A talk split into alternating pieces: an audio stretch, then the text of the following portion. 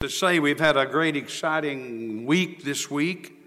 One of the things that uh, I've enjoyed is watching the bus drive up on all those children file out and come in and, and then listen to the classes and have prayer and believe the Lord for everything that uh, went on here this week. Angela Fisher, here she goes. You a great, great hand?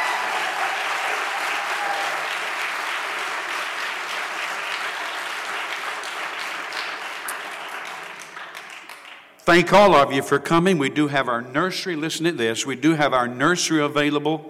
If you need that, it's well staffed this morning. We're going to take a few minutes here to share some uh, wonderful things with you. Uh, thank our guests for coming today. If you do not have an outline of the sermon, please raise your hand. We want everyone to have an outline of the sermon. Uh, it goes along as Angela said with the VBS this week, and uh, we try to maybe elevate a little bit to uh, us adults, although no matter how, what age we are, we all face certain things in life. And uh, if you'll notice the introduction, the adventure, excitement, and challenges we encounter as we explore the wildlife of VBS. We visit the Israelites as slaves for the Egyptians. We look with amazement as God sends plagues on Egypt. Then we journey with the Israelites as they enter the wilderness. As we look into the New Testament, we behold as Jesus dies, certainly as he comes back to life. Then, in lesson five, we watch the Israelites build a memorial to remember God's goodness. Throughout the week, we see the goodness of God. Throughout the week, we see the goodness of God no matter their circumstances. Uh, the first night was when life is unfair, God is good. Thank you. When life is unfair, God is God is good.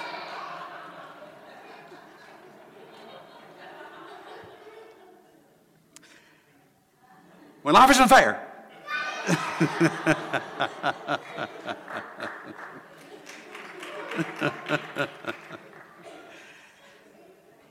they looked at the Israelites as they, as they were enslaved by the Egyptians. They were exiled to a foreign country. Uh, boy, was life unfair for the people of God, the children. These were the children of Israel. I've got two other uh, listings and incidents and stories of it looks like that life was unfair. David, most of you know of King David and how that his father Jesse and how that uh, Samuel anointed David king of Israel. And uh, for years, he never rose to that occasion. He, he was a shepherd boy and then he was chased by King Saul because of his jealousy. Saul was eating uh, the best there was to eat, living in the best places there was.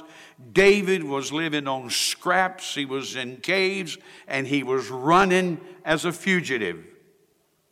I would say that life was unfair to King David. Uh, and then another person that life seemed to be unfair to was Job. Job was a man that lived a righteous life. Job was a man that was upright in the sight of God. Job was a man that was very, very rich and had many children and was tremendously blessed. The Bible says that Job was perfect and upright. He feared God and shunned evil. He had 7,000 sheep, 3,000 camels, oxen, and he, as I said, was a very wealthy man, a wonderful landowner. Then all of a sudden, he lost all of that. He lost his animals, he lost his wealth, his own body was racked with pain. Life was unfair to Job. But when you look at all of these incidents, you find out that God was just. People today look at life as being unfair. In fact, you've probably heard people say, that's not fair. You've probably heard people say, life isn't fair. He got a promotion, or he got a better grade, or she received thus and so, or she's the teacher's pet, or all of these things. Life is unfair. But we understand, as I said, not only when life is unfair, that God is good and God will bless. Not only when life is unfair, God is good, when life is scary, God is good. God sends, a, send the, sends the plagues, or they saw in their VBS study, He sent the plagues upon Egypt because Pharaoh would not let the uh, Israelites go, and there, was, there were plague after plague after plague. And it was scary because the water was turned into blood. There were frogs everywhere, lice, hail. All of these things happened. It was scary. Let me give you two incidents when life was scary. Most of us know of Jesus on the, uh, in the boat on the Sea of Galilee with his disciples, and there was an awful storm. I don't know whether you've ever been in a boat or a ship when there was an, a terrible storm and the waves and the rain and all of these things happened. Well, this happened to the disciples, and they were so sore afraid. In fact, they had to go down into the boat and wake Jesus up because he was asleep. They were so afraid. And Jesus, of course, steps out on the bow of the boat and he whispers, Peace, be still. When they got to the other side, the land of Gadara, they had no sooner docked the boat until there was a man that came out of the caves. He had no clothes on, he was screaming, and he had chains hanging on him. Can you imagine those 12 disciples seeing this awful sight? I imagine it was quite scary. But Jesus was able to cast these demons out of this man. They go into thousands of swine, thousands of hogs, and they run over a cliff. Can you imagine the disciples seeing all of this happen? It was a scary sight. It was a scary scene. Yet Jesus was control was, uh, was having control when the ship was being tossed, and here, when the demoniac of Gadara came out screaming, Jesus of course, cast out the demon, and the village people came out and saw him, listen to this, sitting, clothed, and in his right mind. It's a great story. It's a great message in this scary scene. Yet, when life is scary for us, maybe you've been scared at times. I remember as a kid, I was so afraid at night, mom or dad would be gone, and I'd hear things, and I'd put my head under the cover and I did not want to come out, and I almost suffocated because I was so afraid. Fear will grasp us, but Jesus Christ, as He took care of the disciples on the storm, and as He delivered the madman of Gadara, Jesus takes care of our fear. Can you see, man? Number three, when life changes, God is good. All of us have changes. We're going from uh, adolescence or from childhood to adolescence, and then we're going into school, and uh, it changes all the time. Reading a good book by Ed Cole. Ed Cole is one of the greatest writers to men, and he has a chapter on life changes. Let's listen to what he says. There, uh, he says, uh, let me read first of all 1 Corinthians 10 and uh, 1 Corinthians 10 and 13. No temptation has overtaken you except such as is common to man, but God is faithful, who will not allow you to be tempted beyond what you are able, but with the temptation always make a way of escape that you may be able to bear. So it doesn't matter what comes our way, doesn't matter what changes there are. We have changes in our home. We have changes in our families. Maybe there have been changes because of divorce. Maybe there have been changes because of death. But listen at what Ed Cole says God's, I love this, escape pattern is never based on escape from, but escape to.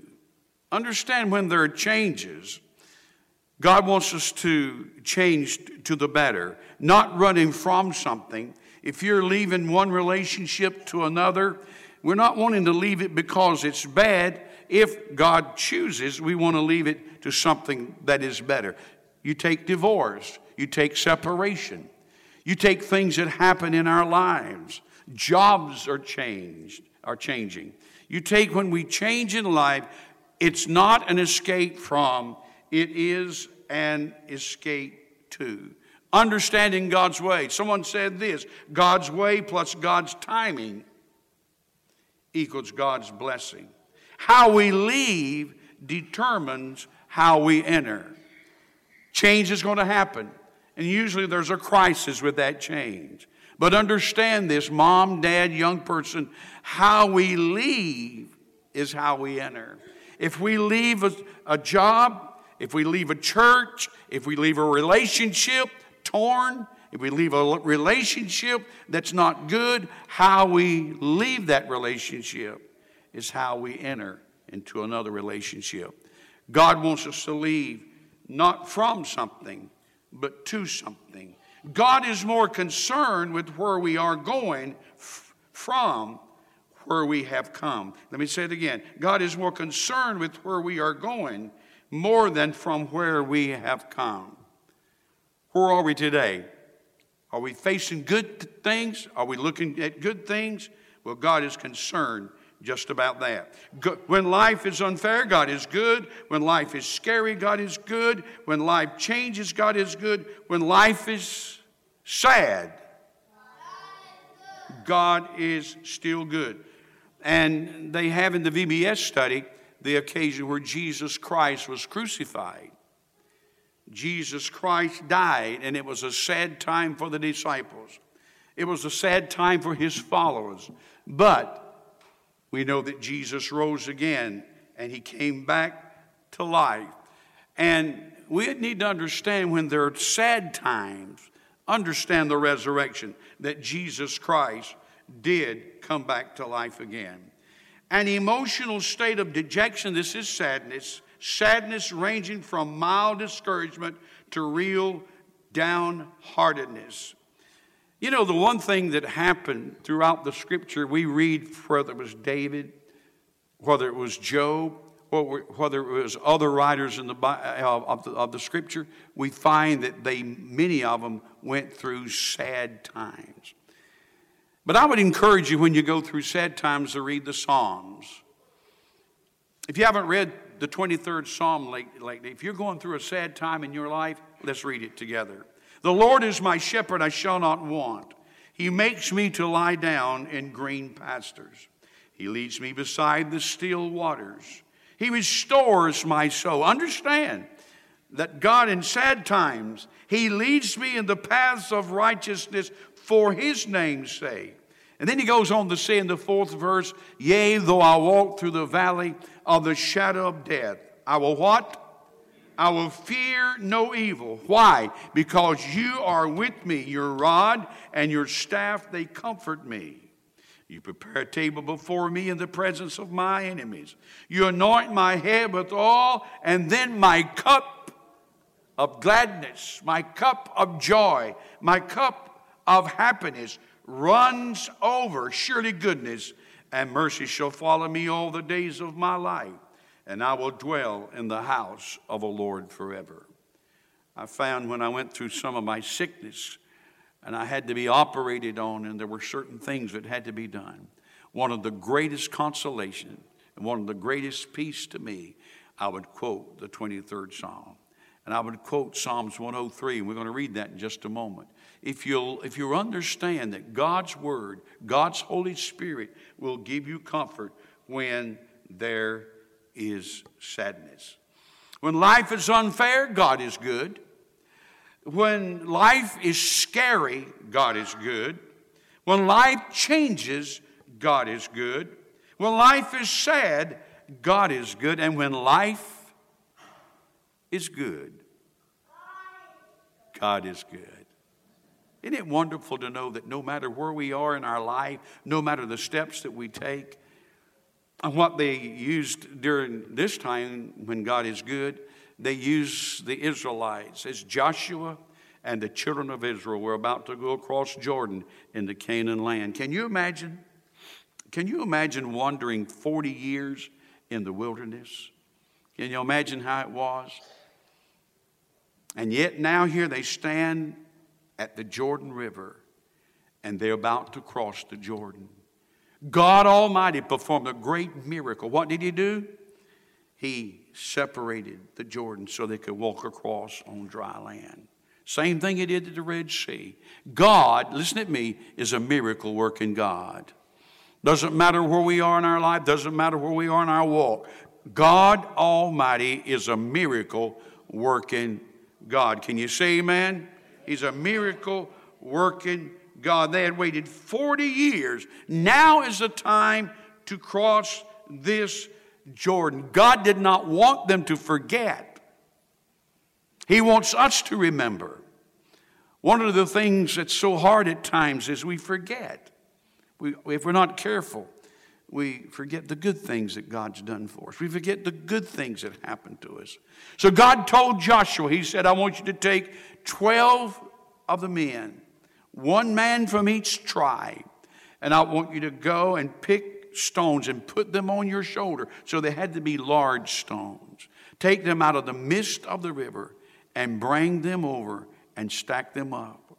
So when your children shall see them, and they ask, What do these stones stand for? You can tell them the story of how that God brought you from Egypt how that God brought you from the wilderness, of how that God parted the river Jordan, allowed you to go across into a place called Canaan, where the Bible says milk and honey flows. God didn't want them to forget that. And there are things in your and my life that God does not want us to forget. I want you to listen. One of my favorite scriptures in the Bible, Psalms 103. Bless the Lord, O my soul, and all that is within me. Bless his holy name.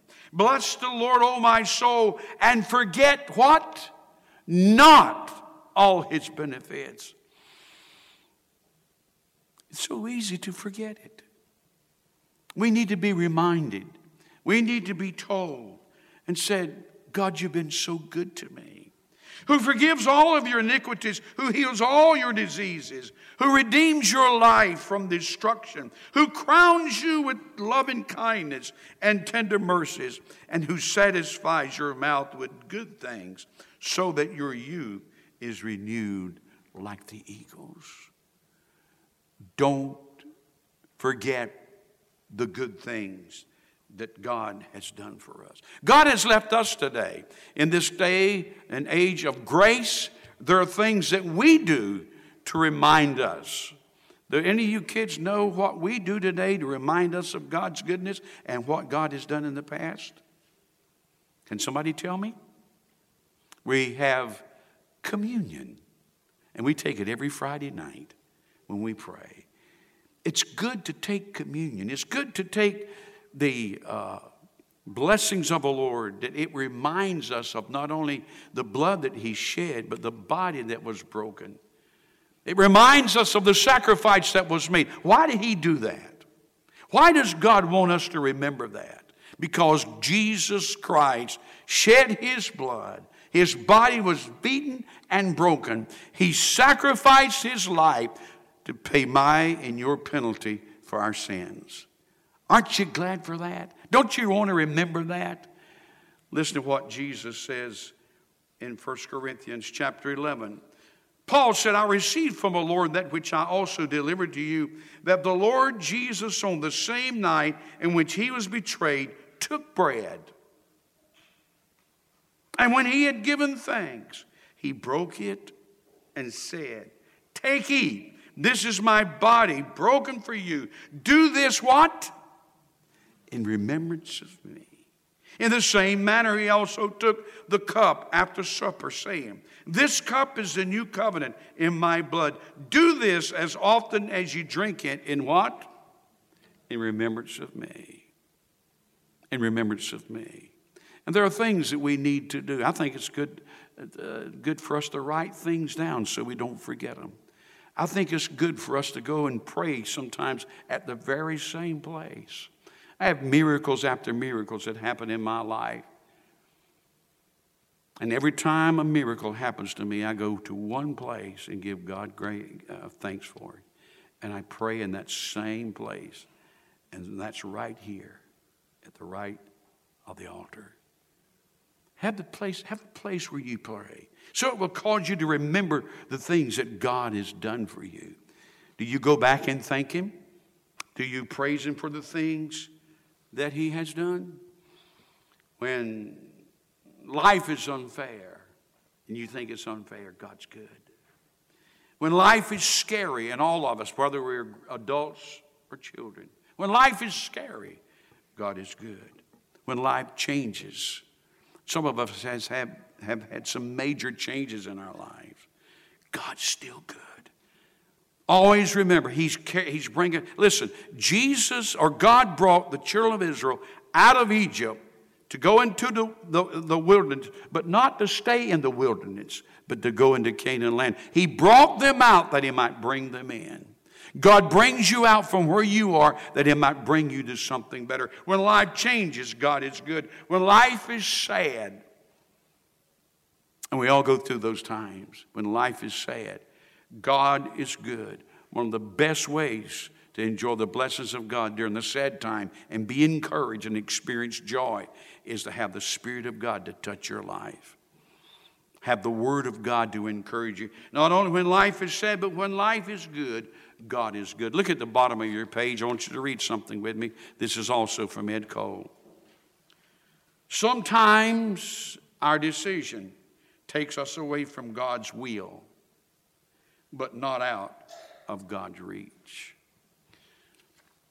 Come and Sister Judy and Brother Matt and you guys, if you would, I want you to play God is so good, and then we're going to sing. Brother Matt's going to sing. Let me say that again. Listen, sometimes our decision takes us out of God's will, but never out of God's reach. Have you got a son? Have you got a daughter? Have you got a grandchild? Have you got a husband or wife? Have you got a loved one, a friend that they've gone definitely out of God's will? They've moved out of God's will. I want you to know something today. They're not out of God's reach. You see, but Brother Don, you don't, you don't know what my child's doing. You don't know what my son's doing. Oh, I've got a granddaughter, I've got a grandson that's so far away from God. Oh, they may be out of God's will, but they're not out of God's reach.